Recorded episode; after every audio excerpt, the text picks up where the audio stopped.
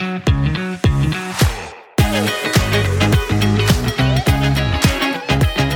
back. It's time for Customers Who Click. Another great guest for you today as I'm joined by Ryan Rouse, the Chief Digital Officer at HighKey. Ryan's joining me today to talk about why going D2C or direct to consumer is actually more challenging than having an omni-channel presence. There's a lot of talk about channels like Amazon uh, being either the most incredible thing for your business or the worst thing and it's going to ruin you. But Ryan sees the value in how all these channels can work differently for you to grow your business. Let's get him on now. Hi, Ryan. Thanks for joining me. Would you mind just introducing yourself? Uh, tell us uh, a bit of your background and what you're up to today. Sure. Yeah. So my name is Ryan Rouse. Uh, short background is I spent 13, 14 years in a more traditional background in finance and sales. So nothing to do with online, nothing to do with consumer packaged goods.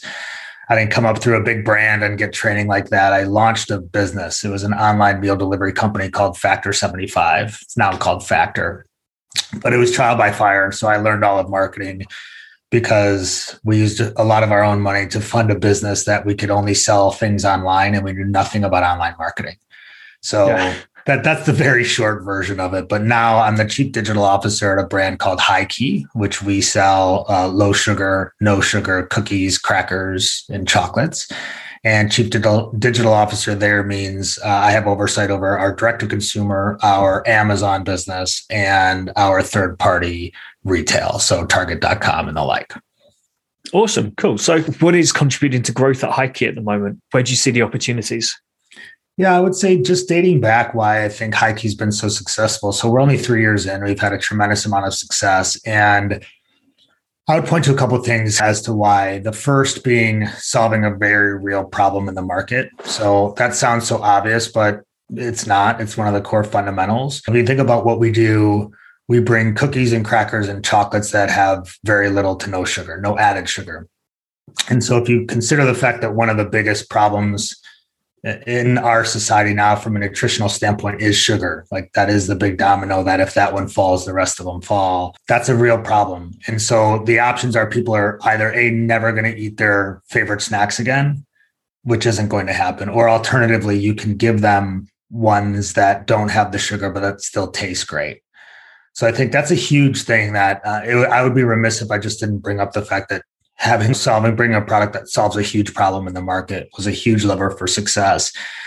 I think the reason that we've had a lot of success up until this point is because we've had a mastery of the e-commerce channel and the ability to leverage the e-commerce channel and our product innovation team.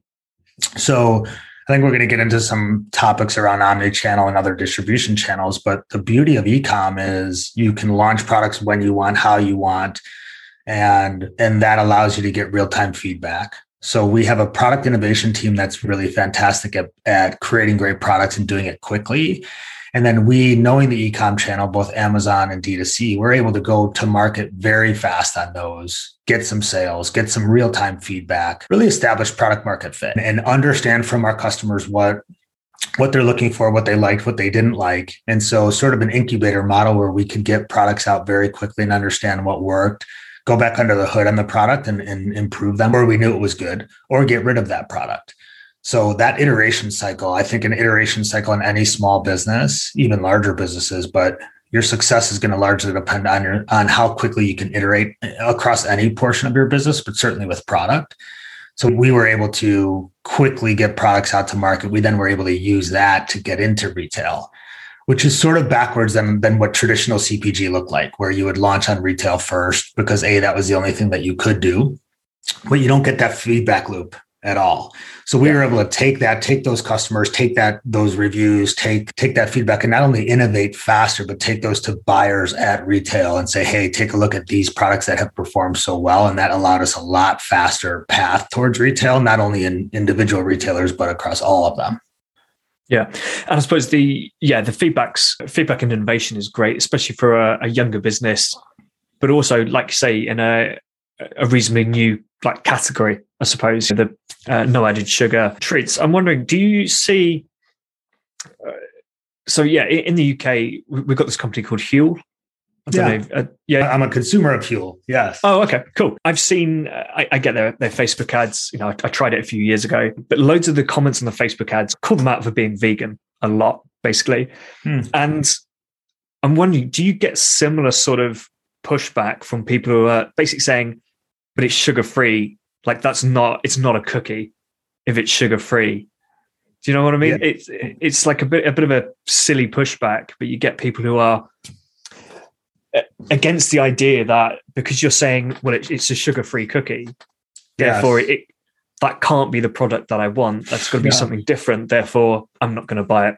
There is. I would say that there's a lot. That's a great example of a couple different uh, odd customer feedback that we get, or different customer feedback. Let's not even call it odd. One is that.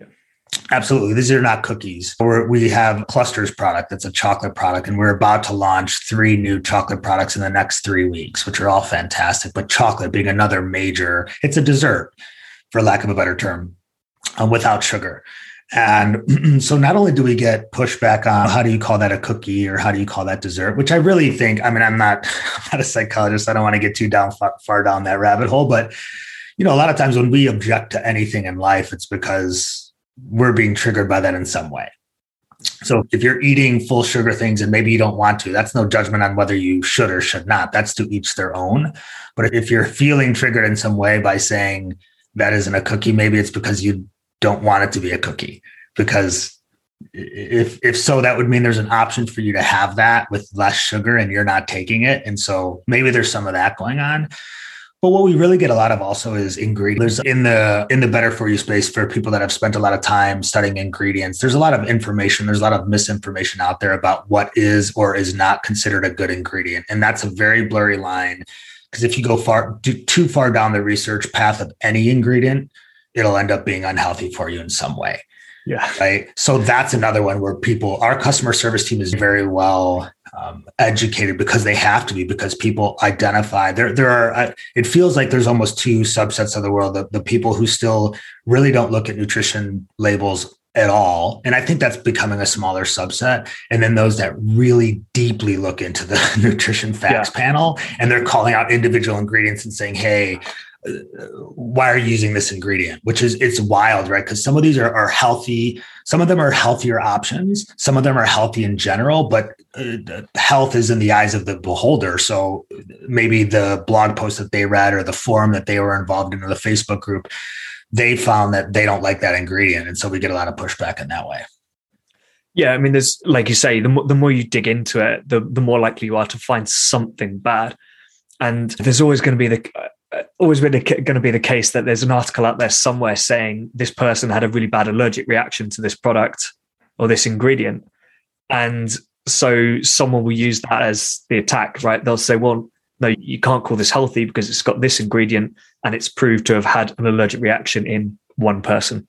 Right, right. If, if you go too far down, everything will be unhealthy for you at some point if you follow it too far down. So there's a spectrum of health. Some things you have to come healthier. A great example when we launched Factor 75, we wanted to use, you're sending a lot of things in a box to the mm-hmm. customer's house, insulation, gel packs, because you have to keep the meals cold.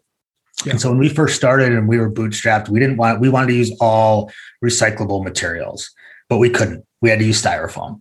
So this isn't a food example, but it's the same premise applies, which was we would get pushback from customers and would say, we want to use the better option for insulation, but we just can't right now. Hmm. You know, and so I think at HighKey, we're using the best possible version we can for all of it. That's a great part about where we are in our maturation stage. There's better, and it's expect a spectrum, and not everything can be mass manufactured using the the highest quality ingredients that is checked the box on every single person's list because a those products don't exist that check the box on every single person's list. And then there's a very real element of you have to mass produce something, and some of the things that you can mass produce don't align with um, what you can make in your house. Yeah. Yeah. So, what are the challenges you're facing while we're on this topic of dealing with potentially difficult customers? Yeah. What challenges, either either marketing, ideally mainly marketing, or logistically, or, or whatever? Um, yeah. Where do you see challenges at the moment? Challenges right now, I would say that competition is very real, and that happens in every market. But you think about this market, this better for you market. And one of the things that I mentioned earlier that we took full advantage of was the barrier to entry into e commerce is very low. It's getting higher with increased advertising costs, but it's still relatively low versus what it used to be, where you needed to get into retail and you had to know a buyer. Now you can launch on Amazon, you can launch a D2C store. So, with that and a growing trend of better for you, we see a lot of competition, both from challenger brands like ourselves and the establishment. The establishment understands in the cookie category, for instance, they understand the movement towards better for you. And now they're coming into the market as well. So competition is a very real challenge that we face.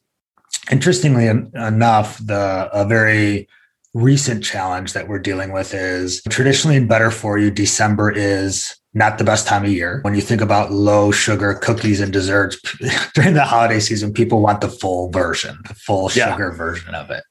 So December is not a great time of year, but January, February, March is. That's when people, all of us are sick of the new year, new you mantra of that campaign. But the reality is people look to change their habits during January, February, March. And so that's a great time of year. We're seeing this year, and we all have theories, and I'm happy to talk through a couple that that we think as to why, but that whole concept of new year, new you is slower this year than it has been in the past right the the um, motivation or the sense of urgency for people to get back into their health kick this year has been slower than in the past and i'm not sure why like even if i was looking with the team yesterday if you look at the diet on google trends if you look at just the term diet and i'm not saying that HighKey is for dieters or not it's just it's an overall trend every year you see a spike during january february march huge spike in January and then it sort of falls off a little bit throughout the year. And then it spikes again in January. And you see that repeating. That trend, the spike this year, so far anyway, this year on diet is much lower than it has been in years past. Don't know why, but we're seeing it's just been a slower that uh, our thesis, I guess, is that it's just going to be delayed and that maybe the COVID, maybe quarantine has people have just been in that diet yeah. mindset for so long and they're sick of it. So that's been a challenge.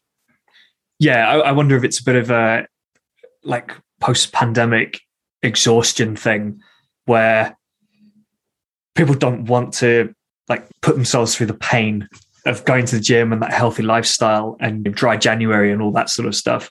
So maybe it's a bit delayed, but I wonder if are there any increased trends anywhere else? So obviously a big thing in the kind of uh, health and fitness space is exercise or diet.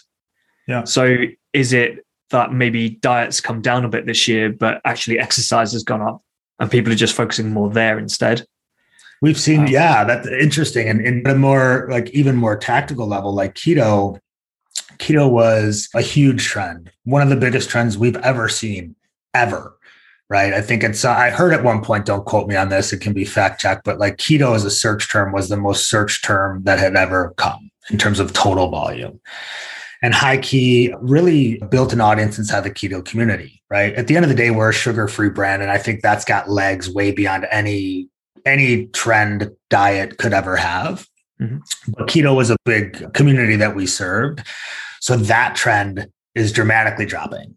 And but to your point, what's increasing is what we believe is a bigger, better overall thesis of just sugar-free, gluten-free. Yep right? I just think eating healthier, so like healthy cookies is is an increasing trend versus keto cookies is a decreasing trend. So I think that speaks to what you're saying. With every challenge that we see, maybe the search volume on Amazon, not maybe, it is lower on keto than it used to be, but the search term volume on sugar-free cookies is much higher or gluten-free yeah. cookies or healthy cookies. So I think that's an indicator that just people are are moving less away from trends. And maybe to your point too, healthy lifestyle which is an important point. I think the younger generation, I'm 42, so the, the generation below mine is much more attuned to health and wellness than mine was, and certainly the generations before me. They're looking at their ingredients a lot more. They care a lot more about their health and fitness. And I think that maybe that gets away from trends coming up and down and much more about lifestyle and understanding lifestyle. But it's interesting nonetheless. So it's a challenge that we face. Another challenge that we're, we're facing real time is in retail stores a lot of this is COVID related, but you're seeing labor shortages and supply chain challenges. That's mm-hmm. you can read about those things and you can maybe understand them, but if you're inside a brand and re- watching how these play out in real time, it's fascinating and challenging. So we had a lot of promotions set up, in-store promotions and displays set up in retail locations. And what we're finding is labor shortages have caused like our product is there in the warehouse, but a lot of them are having trouble with labor. So they're not out on display yet. They're not even out out from the warehouse, their warehouse yet, and the displays aren't set up as quickly as they were going to. Mm-hmm. Right. And then add to that normal winter challenges of transportation and big winter storms coming through. So all of that, that's less tactical, but in terms of like how to grow a CPG brand or D2C brand, but very real challenges that we're facing real time. Yeah, just to touch on the, the generational stuff that you, you mentioned earlier. Actually, just earlier today, before we jumped on this recording, I did two interviews, uh, two customer interviews for a client in footwear. So a bit different. Both of them early 20s, both of them put a focus on uh, sustainability and ethics as some of the things they look for in buying products. And so, yeah, I, I completely understand your point. It's the younger generations who are much more like aware of this and accepting that this is a problem that they need to find ways to fix. Yeah, it's going to be table stakes, right? To your point, I think it used to be use better ingredients, use sustainable packaging, whatever those callouts may be, ethically sourced ingredients and that was a nice to have and it's very quickly if not already becoming a must have the, the younger generation cares deeply about where products are made where packaging is made where the food is coming from and obviously the ingredients are inside the food and i think that's an overall positive trend because it's going to make sure that any brand that comes to market I think you're going to have those things in place. If you're not already established now with an audience, you're still going to have your challenges because as the generation below mine becomes the one with the most disposable income, which is quickly happening, the millennial generation. They're the ones that everyone's going to be going after very quickly here. They're going to they're going to judge brands based on what they're using and how they're doing all those things. And that's an important consideration. Yeah. Yeah, absolutely. So I wanted to talk a bit about omni-channel. Right. So if you're on LinkedIn, you do see people who are adamant that D2C is the way forwards and Amazon is just going to cannibalize your business and all that. So uh, it'd be good to know hear your thoughts on omni-channel approaches, what the benefits are, what the you know benefits and opportunities, and potentially downsides. Sure. To, um, yeah. To omni-channel. It's interesting because, like I said, when I, I started in the industry, I had no idea about any of this stuff until I started a business, and we started a business that could only be sold direct to consumer. And so I have very much a bias, and, and I write a lot about this on LinkedIn, but about the benefits of omnichannel. But my bias is direct to consumer because that's where I cut my teeth. That's where I learned the game. And that's where we, that was the only channel we could use. Add to that to the fact that in my time since then, working with a lot of food and beverage brands, that was when Facebook was in a much better place in terms of advertising costs. So the, the channel was easier yeah. at the time, obviously. But end of the day, when you're talking about food and beverage, and really all, not all consumer goods, but specifically food and bev. It could be said for others. At the end of the day, you want to be where your shoppers are shopping. And even though the trend is moving up towards the people buying online and COVID, it was moving up, COVID accelerated that. And you've seen, you're going to see continued growth on that. Again, especially as we were just talking about the younger generation, the more tech savvy generations, that's going to amplify that. But you're still talking about 80% of grocery shopping being done in retail stores right now. And so if you're not, I think one of the huge benefits of being omni-channel, and I would include Amazon in that D2C and retail, is that's where your shoppers are. So if your shoppers are, if, if 80% of your potential shoppers are shopping in one place and you're not there, the hierarchy of where people are shopping right now, they're doing their research on Google for the most part, the large majority. And a lot of them are just walking retail stores still. That's weird to me. My family, we've used Instacart for nine years now or some grocery delivery. My wife does not like grocery shopping. Neither do I. So for us, that sounds very odd, but th- that's still the case where most people are walking aisles in grocery stores and they prefer to buy in grocery stores. So if you just think about it like that, you need to be where your shoppers are shopping. And if the shoppers are still shopping in multiple places, then you need to be there where those yeah. are. Right. So yeah, go for it. Yeah. Um, yeah. So I actually shop in the grocery store. I guess uh, so. One issue I've had is I've had a couple of occasions where a substitution has been made, and that yeah. substitution is just not an appropriate substitution. So you're looking at this other product thinking, I don't know what to do with this, especially when it's food, right? You've got a particular recipe in mind. So you're buying certain ingredients and they substitute like a, a lettuce for a cabbage or the other way around. You're like, okay, I can get why you think these are similar, but I'm going to use them very differently. Yes. And the other reason for me is it gets me out of the house, right? I work from home. So, yeah, it's a reason to get out of the house. I mean, that's only once a week or so, but yeah, it's it's one of those occasions to get me out of the house. But yeah, I was actually speaking to a nutrition brand again earlier today. Actually, one of the things I said to them were was, I don't see anything on your website about why I should buy your multivitamins as opposed to just picking them off off the shelf when I'm in the in the grocery store, right? Because you know. It, it, with those sort of products where people know they are widely available and you're trying to differentiate yourself against others you've really got to explain those reasons. And if you if, if HighKey was only online and you could only buy i'm assuming what like packs of 24 or you know uh, multi packs in order to make sure. the shipping worthwhile right? Yeah you've really got to explain why it's worth buying those online as opposed to picking up your favorite brand of cookie in store and for a lot of people, that uh, sugar free aspect might not be enough to, totally. to, to make it worth that separate purchase. But if it's on the shelf with stuff that I'm buying anyway, then I might say, okay, yeah, that looks interesting. I'll have a look at that instead.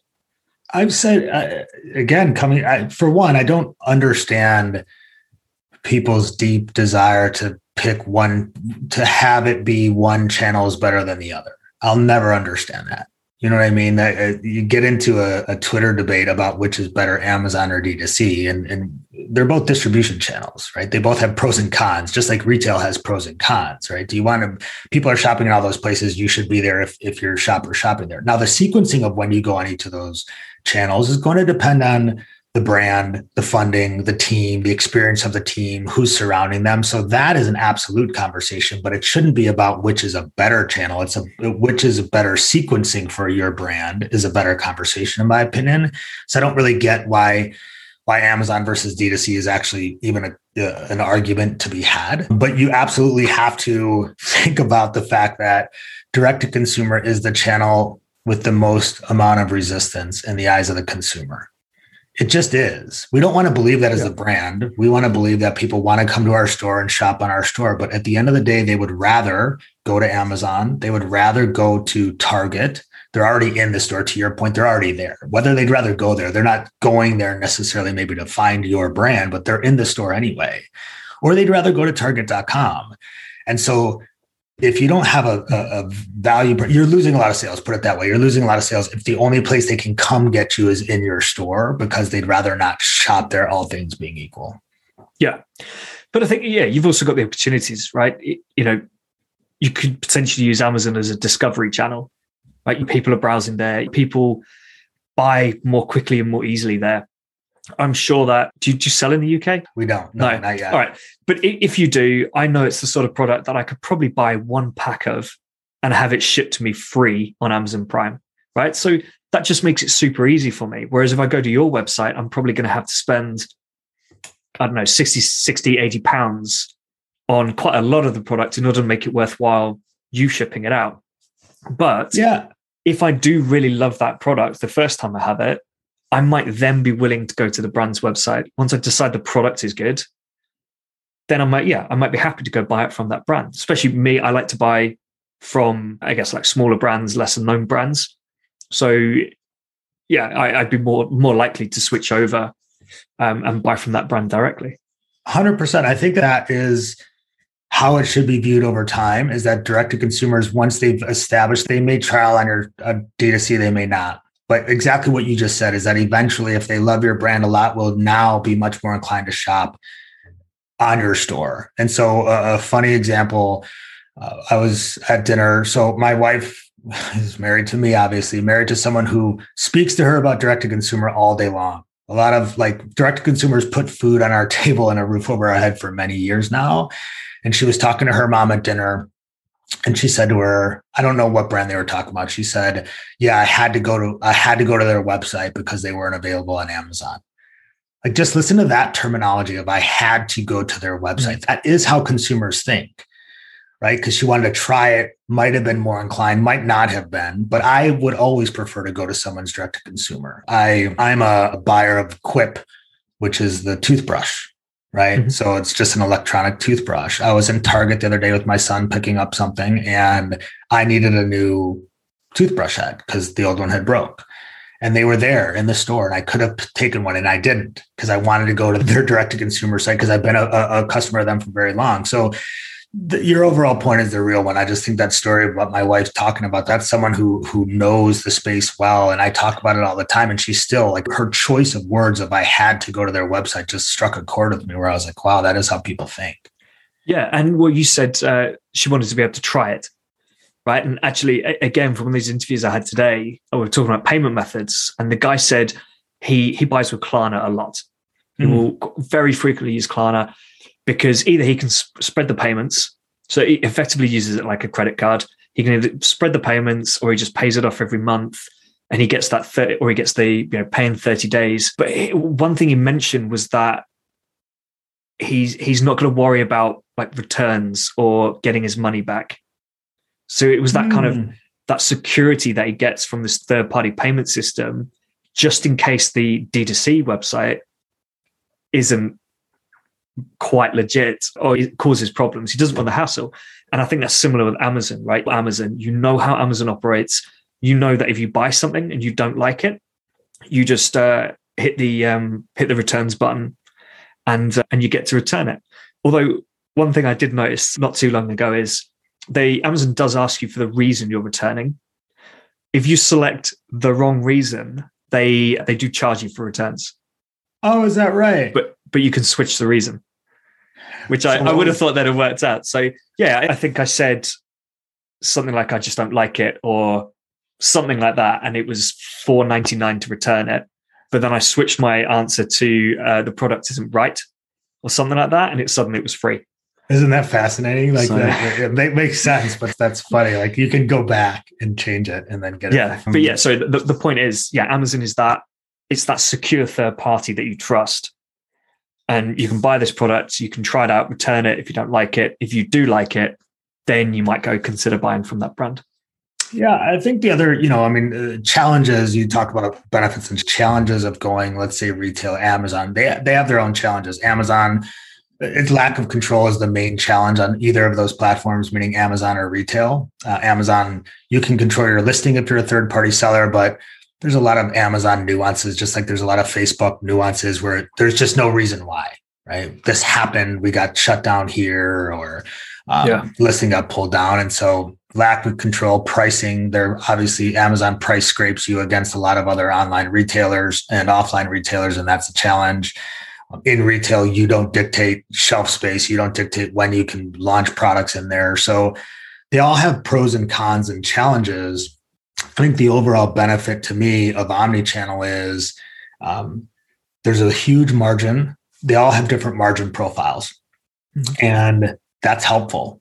That's helpful to understand. Like at HighKey, we're in club, and Costco has huge margin. It's great from a margin perspective. That provides challenges for us from a pricing perspective, as I was just saying, making sure that Amazon is priced accordingly and that Costco is getting their the type of discount that they like to offer their consumer we're about to launch in Walmart. That's going to provide a, another set of challenges to make sure that we're priced. Pricing is a huge thing across SKUs and making sure that we are dialed in on that.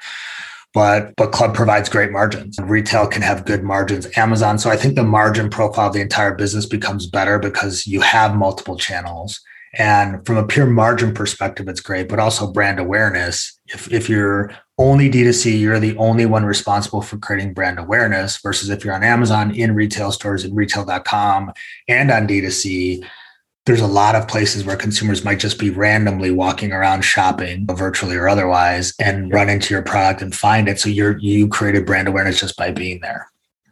Yeah, well, on the one of the uh, a previous podcast episode on uh, dominating page one of Google. One of the, it wasn't purely an SEO focused conversation. It was you need to be on whatever page is listed on page one, uh, on whatever, whatever URL. So if you're typing into to Google buy sugar free cookies online, potentially quite likely that Amazon is going to be near the top of that and potentially in an advert. So if you click that link or their advert and HighKey is at the top there, then that's the first thing you see. I imagine their search results work in a similar way to Google, in that whichever one is number one gets a pretty decent number of those click throughs. and then it, it slowly decreases. So optimizing for that as well. So optimizing your Amazon presence just so that when people are searching, Amazon's doing the work for you. They're spending money on SEO and actually you're the one benefiting. Obviously, that's such well, a good point. I bring that up a lot about re- uh, third party retailers like Thrive Market or GoPuff. Some of these emerging third party marketplaces. At the end of the day, Amazon's just a third party marketplace. We use it as its own, but uh, that's the category it fits in. But that they're doing the marketing for you. I think that's such a brilliant thing to point out. So Thrive Market, let's just use that, or GoPuff, two two fast growing third party marketplaces. They are doing marketing for you right? They are going and trying to get customers. They have two sided marketplaces. So they have to go do customer acquisition and then brand acquisition. Mm-hmm. And they're doing customer acquisition by putting Facebook ads and Instagram ads and Google ads in front of consumers just to get them into their store. And then if you're on their store, you might just get some business because. So I think that's a really important point. Not to mention the point you made amazon's doing seo work to show up first on the listings. Amazon's doing retargeting work. If you're just in a category page on amazon and then go off into another website they're going to be following you around. Thrive market will be doing the same thing. So i think in general right it's they may not be showing a banner ad of your product per se but point is that if you can be within those websites your product is there. The chances that you're going to get eyeballs are going to be much higher than if you're just on your own store yeah, yeah, absolutely. Another example actually is we have a website here called Not on the High Street. I don't okay. know if you. I don't. No, it's I suppose in a way it's a bit like Etsy. Okay. Uh, kind of less of a focus on homemade, so it's not like people's hobbies and things uh, and that sort of products. It is, but it's a discovery. Uh, it's a discovery website basically. It's gifts. Vast majority of stuff on there are personalized gifts, but you do get lots of like subscriptions and things because also subscriptions can be gifts. I remember I did a little bit of work with a subscription cocktail brand, probably, probably like six, seven years ago now, maybe longer. And they, a, couple of years later, they ended up on Not on the High Street. And you could buy a, a, I think, a one, two, or three month subscription. And it's a discovery thing, right? So I, I see that. I think that looks really interesting. I'll buy that as a gift for you, for example. But then I might go to that website or I might wait to see what you think about it. If you say it's really great, I might then go back to the actual website and buy the the kind of full version or just sign up for a subscription there. Yeah, so, there's a credibility element, whether we want to believe it or not. Uh, consumers are inclined not to trust our website for whatever, for a lot of the reasons you already mentioned and their own. Uh, but they are more inclined to believe other people's websites. There's a whole concept of social proof. So that's where I've come. I love direct to consumer. I choose to buy on direct to consumer from every brand that I can because I'm in that game and I love it. I think more and more direct to consumer is going to become the place where people come after they've tried something. If it's the only place they can try something, then they will try it from there. You'll lose a lot of people in the process, I believe, just because of all the reasons we've said but they will come to you eventually. You need to still have a value proposition, but think about that value proposition in terms of this person. Let me assume this person has tried this product, our product before. Now they need a reason to come here and buy. And that could be memberships, obviously. That could be loyalty programs. That could be subscribe and save. That could be bundling. That could be cheaper on a per ounce basis because, to your point, they're buying larger quantities of it than just a single individual package at the store. So that needs to be, I think that the, the shift in direct to consumer is going from this is a trial channel, and it could be because clicks were cheap and you could. And so there was a lot of a lot of tactics out there about driving maybe a lower aov remove the friction from the purchase get them to trial. It wouldn't turn your p&l upside down because click costs were pretty affordable. And that's not the case any longer. So shifting from it saying let's assume that someone who's come here has tried our product and they're looking for a way to sort of go deeper with us and to try more things and to do it for longer. Maybe subscription maybe not but but yeah that mindset of let's assume they have they like us they want to lean in more to our brand versus they want to trial us. Yeah. Um was it in our previous conversation before the recording the podcast did you mention you do you limit what goes on amazon and you have di- and you have different products on your website in order to create that kind of here's your sampling experience totally. I mean yes and no. I mean limit we have we do, our operations team does a phenomenal job of giving us flexibility on which SKUs are available where. And so the the challenge, one of the big challenges with retail partners like Walmart and Costco is that they require, even Thrive Market, they require a certain level of discount that they want to pass on to their consumer than what you have available elsewhere. So what we do is we change up the way that we're delivering, not the form factor of the product, but let's say chocolate chip cookies for us is our hero SKU. We're going to have different bag sizes, different variation sizes. Uh, so if we have a three pack on Amazon, we have one big bag in Costco. We have a smaller size bag, yet bigger on D2C. So smaller than Costco, but larger than what's on Amazon. We're doing a lot of those things, which provide, which presents a lot of complexity for ops. So you have to have a, you have to be in a place where your operations team can handle it. And we are thankfully for that. So we do those types of things. What we also do is because I have the mindset on D2C that it's probably not where they're coming to trial. I've removed a lot of the SKUs. I've removed the price point on our direct to consumer, where if someone were to place an order at that price point, we wouldn't want the order from a profitability yeah. standpoint. I always say that to people. It's if there's a certain dollar amount that's just putting you underwater, right? Then remove that. Try it, test it. It may work, it may not. But in our case, it was we have like i said on amazon we sell one three pack three two ounce bags of chocolate chip cookies is our hero sku of all of our cookies. And on direct to consumer you can only buy two. We're testing so if at any given time if you would go to our website it would depend but we're testing removing them for not our non-hero skus first just to make sure that we're seeing the same volume. But something like that where you just say if i assume you're coming for some reason and that you've tried us elsewhere, is there really a need for us to have a trial sample on our website? That's the one hand. On the other side, from a pure financial standpoint, like if you're losing money on a $30 order, don't take $30 orders. Do what you can not to take those because um, it helps. Yeah, no, I think that's a really good point. And obviously, it really applies to these sort of products where, yeah, if you go to a retail store, you can buy one small pack. But like I said earlier, you're not really going to do that. You're not going to spend I don't know, what, $3, $4 on a single packet of cookies from a website, right? You are probably going to be happy. You're, well, you're either going to go to Amazon.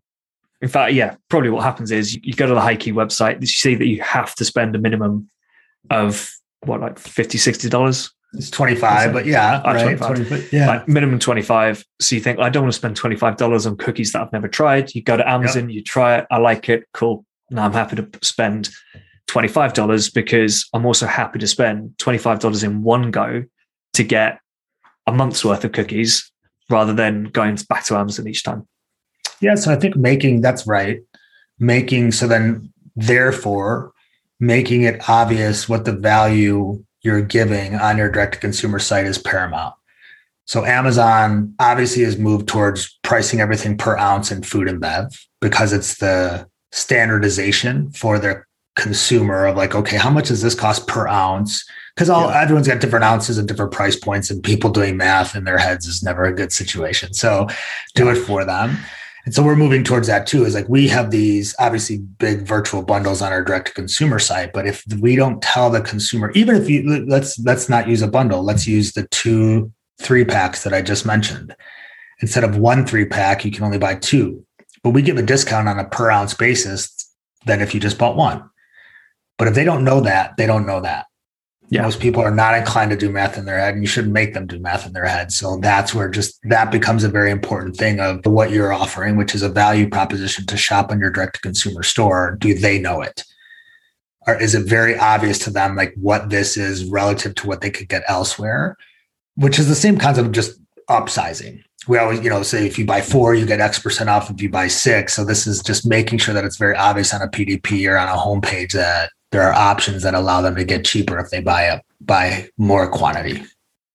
Yeah, I mean it's really common here as well. Pretty much everything in the supermarket is listed with a price per gram or, or per, per 100 grams normally. And even with disc, yeah, with discounts as well, I've seen uh, positive positive improvements to conversion rate where in addition to 20% off, we've also said you're saving X amount of pounds. Yeah. Yeah. Because people you know 20% off might sound like a lot it might sound like a little but when you say that's 10 pounds then someone goes okay cool i understand that that's great isn't there that there's a story about is it mcdonald's where they they tried to launch the one third pounder burger which obviously is a bigger burger than a quarter pounder but because people don't really do maths very well, everyone thought that a third burger was smaller, and so it it tanked. Yeah, because it would cost more. Because it costs more, right? It's at a yeah, it, it, it, it, costs more, yeah. and people thought they were getting less. So yeah, yeah, of, of course they're going to work. But I don't know if that would work to put a cost per gram on those burgers as well in in McDonald's. I don't know yeah. if that would work, but yeah, yeah. Um, Funny story. Any other challenges with D2C? Going solely D2C. I mean, I think the big one that I mentioned is, is brand awareness. There's a lot of things that fit under that that category, but as you're generate, you're the only one generating your own brand awareness. That becomes challenging. Ad costs, attribution challenges, all the things that all of us are dealing with compound that same core issue, which is that you are the only one responsible for creating your own brand awareness. Yeah. You know, if you can have anyone else creating brand awareness for you, then that's going to be a benefit. I think the margin challenges of direct to consumer obviously play a role too. So, with an increased advertising cost and therefore increased cost center for advertising, the P&L is going to shrink uh, from that standpoint. If you're doing heavy discounting, that's going to shrink that gross margin to net margin portion of your P&L. So, it's a I think it's phenomenal for a lot of reasons, as we talked about before. I think you can create great brand loyalty. I think you can generate your own customers. You can tell your story the way you want to tell your story. People are going to research your website. You should have that and you should set it up so that people can come and, and shop, do research, and, and ultimately buy. But realize that people are going to be doing other things on your site. So there's a huge amount of benefits to it, getting to market fast, building an audience, building information about your customers. I love D2C, as I've said. To your question of like what's challenging, that brand awareness thing, margin, and then supply chain. There's complexities with supply chain when uh, wholesale's got its challenges, but when a wholesaler cuts a PO one time, they tell you they want X amount of your product they might pay you in arrears. That's a challenge there. You don't get the money right away, but it's pretty simple, right? Do you have this much product? You as a brand, if you have that much, you send it to them and then they go sell it. Yeah. So the supply chain challenges are real about communicating with your between your co-manufacturer, wherever your product's being produced, wherever it's being packaged, it's got to then get to a third-party logistics provider that can do the fulfillment. You've got shipping challenges that are getting increased. And so I don't say all that to just say I don't love the channel. That's why I'm very adamant about saying all the benefits and how why I love the channel. But there are complexities in that channel and there are challenges that make it challenging as your only channel of distribution. Just like yeah. any single source of like Facebook being your only advertising channel, right? We shouldn't be all in on one thing anywhere because we know diversification in anything is probably going to be better for you in the long run. Yeah. Yeah, exactly. I'm actually I'm working on a new business at the moment, which hopefully I'll launch in the next couple of months. Not exactly a digital product, but it's not a physical product we've got to send out. But I'm still like already planning out where these third party opportunities are going to be and who I'm going to be approaching to sell this product for me. Because, like you say, or like we both said, if I can get someone else to do the marketing for me and spend that money, if I lose 30% in a as a commission on that product, I'm probably still better off. Well, maybe not better off, but you know, it's well, I will be better off because it's it's money I don't have to spend on on acquiring those customers. I'm still I'll be acquiring my own customers, but yeah, and work you don't have to do. You don't have to do the work too. Like you don't have to set up the marketing engine. I, at the end of the day, it does come down to credibility and the reason we love referral programs from your existing customers and word of mouth marketing is because the credibility factor. So everything we've talked about, I think you could sum a lot of it up with credibility. If a consumer goes to Amazon and sees that you're available there, they may not know that eh, pretty much anyone can list the product on Amazon. So to yeah. them, there's credibility to that, which is crazy, right? Because there really shouldn't be, but there is. Target that I think has more of a credibility element because you can't just launch a product in Target. But if someone's walking through Target and they saw your website and for whatever reason they were skeptical, now they're walking through Target, they're like, oh, HighKey's available on Target, credibility. To your point, it's like who can you go to in the industry that could help, that has an audience that trusts them, that could say, hey, buy Will's thing.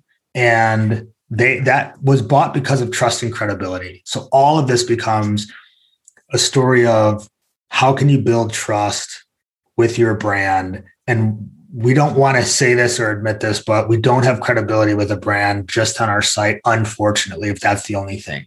Or said differently, it's harder to build that credibility. It's harder to build that trust. It, you can absolutely do that, but I just think this the the percentages of people who are going to come to your site and just have deep confidence in you as a brand from their first visit is much smaller than those that would have it if they saw you in multiple places.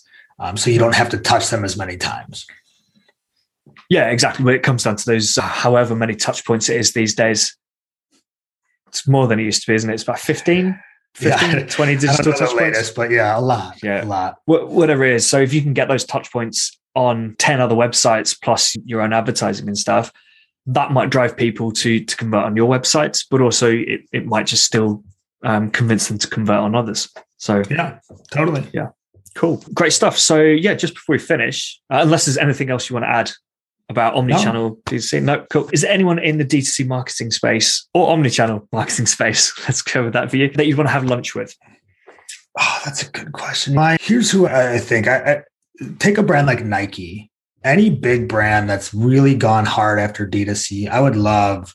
So this isn't like influencers in our space. Probably we don't even know who these people are, but whoever's leading the D2C charge at a brand like Nike, that's bought into this, right? They saw the opportunity in direct to consumer and they said, we are going to move. They're, they're largely moving away from distri- distribution partners and going yep. hard on D2C, which I think is just an interesting side note. Like it used to be that D2C was a huge opportunity for challenger brands and new brands. And now I think you could argue that the opportunity is for large brands who have the profit margins, who have the brand awareness, who have the loyalty, because for all the reasons we just said, they're going to be able to drive people to their site a lot easier to buy who ultimately end up buying than than maybe some new brands are. So I'd love to sit down with whoever's running that at Nike or any other big brand that's really leaned into direct to consumer and I'd want to pick their brain on what they've done. Yeah. I mean, yeah, with with someone like Nike, right? They've got the brand, right? Everyone knows them. Everyone it's a huge brand, it's a great brand. So I suppose they are they're protecting that margin, aren't they? Right? They by pulling it all in house, they get to set their prices and say, if you want to buy Nike products, you have to come to our website. This is the price. So there's no more discounting elsewhere. And also it creates that, I guess, a bit of an element of, of exclusivity and and uh, like brand value. Really, there it's almost like saying we we don't trust anyone else with our shit. If you want to buy them, you can only buy them from us. So yeah, I yeah, think- it'd be fascinating. It'd be fascinating. Just like because I'm we're talking about it like it's very easy. I'm sure it's got its own challenges. Yeah, it's greener, right? But but there is an element that's much easier, which is everything we've said. The brand awareness, like they know, so now they can do some really cool things. It it, it seems to me like it would be much easier than a brand new brand who's trying to convince someone to come to their website and buy. Absolutely, yeah, cool. And just finally, have you got any tools that you'd recommend to listeners? Yeah, Source Medium I've used at a couple different places now. Source Medium is like a BI tool, a dashboarding tool, but it's got all the API plugins. So I've loved Source Medium because I, I don't like spending time pulling data. I like spending time analyzing the data that's already there. So every yeah. cut up that's possible, I can look at in Source Medium as a one-stop shop. And then one click upsell, I love living inside of it. So any tool that's going to allow you to do pre and post purchase cross-selling and upselling. Um, you know, I think the fun part, that the stuff that Amazon doesn't allow you to do, because they're all they've handled that, which is all that. Yeah. Hey, you may have already liked this. They're cross-selling you and upselling you all the time. You just don't get to see it. On your own D2C site, you can. And it's really fun to just say, oh wow, if I offer this on a pre, if they click on this product and I have a bundle that includes that product, what if I just show it to them? and see if they buy and what percentage. So I love that game. I had great success doing that with a client kind of in the lead up to Black Friday, um, Christmas actually we had a yeah they, they would basically there was kind of one product and then some supporting products so all the focus was getting people to buy this hero product when people clicked add to cart we had a pop-up which said if we tried a few different messages one one i think the, the most successful was something like here's a special offer for you something like that which i know I know, but yeah, it works though. It works, and yeah, uh, yeah the one the main offer there was a bundle. Like, do you want to upgrade to the bundle? For X pounds, whatever it was, and you'll save this amount. And that worked really well. That was it was the most effective upsell that we we tested out because we, we tried things like, oh, you've bought this, do you want to add this product to it? Or we tried, do you want to buy another one uh, post purchase? which did okay. But this upgrade bundle just worked so well. I've seen great success with it. It's also just fun. I love it's fascinating to me. You can squeak another dollar per person out by doing nothing different, right? Your conversion rate doesn't take a hit. You just get an extra dollar per person through whatever time in the life cycle you just showed that to them. It's meaningful. Yeah. You're talking about dollars on the fringes here may not seem meaningful, but times however many orders or people coming through that, it's super, super meaningful. So that's the most fun. Yeah. And I know this, I guess, more applies to smaller businesses, but a way that I've looked at it a lot in the past when I've had my own businesses or when I've worked with startups is if we can get like an, like you say, an extra pound or an extra dollar per sale for X money sales, that's paid for this. Yeah. Right. That's paid for an, an extra customer service person, or it's paid for an, an upgrade on this tech, or something like that as a way, uh, uh, because it almost gives you targets as well. There's really small targets that you can just hit, try and hit on a monthly basis to say, well, all we've got to do is get an extra dollar on these sales. And then, yeah, we've paid that fee. And then next month, it's if we can get an extra 50 cents on these, we'll have paid for that bit of tech.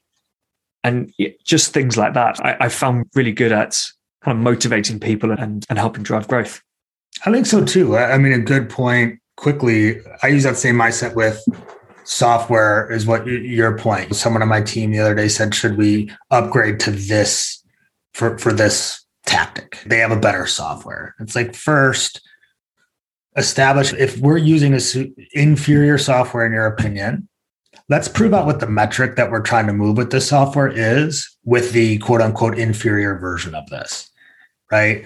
And if we can do that, and then you can show me what that new fancy version of this software does that's different than what we do now and how that might add incremental revenue because we're using it, that's a base case that's great. But it's very easy for all of us. I'm guilty of it too to look at any sort of software and be like, ooh, that one's so much better. Not accounting for the time it's going to take to transition to the software, to get up to speed, to learn it. So just if we're using one that's not so good right now, in theory, see what results we can drive with that not so good one before we that'll allow us to make the case should we upgrade and then it allows us to look back and say was that upgrade worth it yeah, yeah, exactly. Cool. Well, this has been absolutely fantastic stuff. I think there's, like you say, there's loads of opportunities with Omni-channel. So I hope I hope we see less of the D2C is the only way forward. LinkedIn. If anyone wants to reach out and find out more from you, what's the best way of contacting you? Yeah, LinkedIn is, is, is the platform that I've been the most active on. So find LinkedIn, search Ryan Rouse and HighKey. Probably I'll be the first that shows up and would love to have you. Awesome. Thanks so much, Ryan. All right. Thanks, Bill. Be well, man. It makes sense to be where your customers are. If they always pick up their snacks in the supermarket, then get your snacks on those shelves. If they order from Amazon all the time, be on Amazon. These are great opportunities for discovery if you work the channels well, and then you can worry about pulling them across to your own world later. I know a couple of brands who are doing really well by just adding a QR code to their packaging, prompting customers to scan and, and go check out their, their website. If people haven't heard of your brand, it takes time and effort to persuade them to try you, let alone commit to a, a decent sized purchase. Most of the time, they'll do a bit of research themselves, and that's probably going to end up on a site like Amazon. As Ryan points out, and this is something I love really, uh, you, you've got a really good opportunity on Amazon to help people discover your brand and try it out.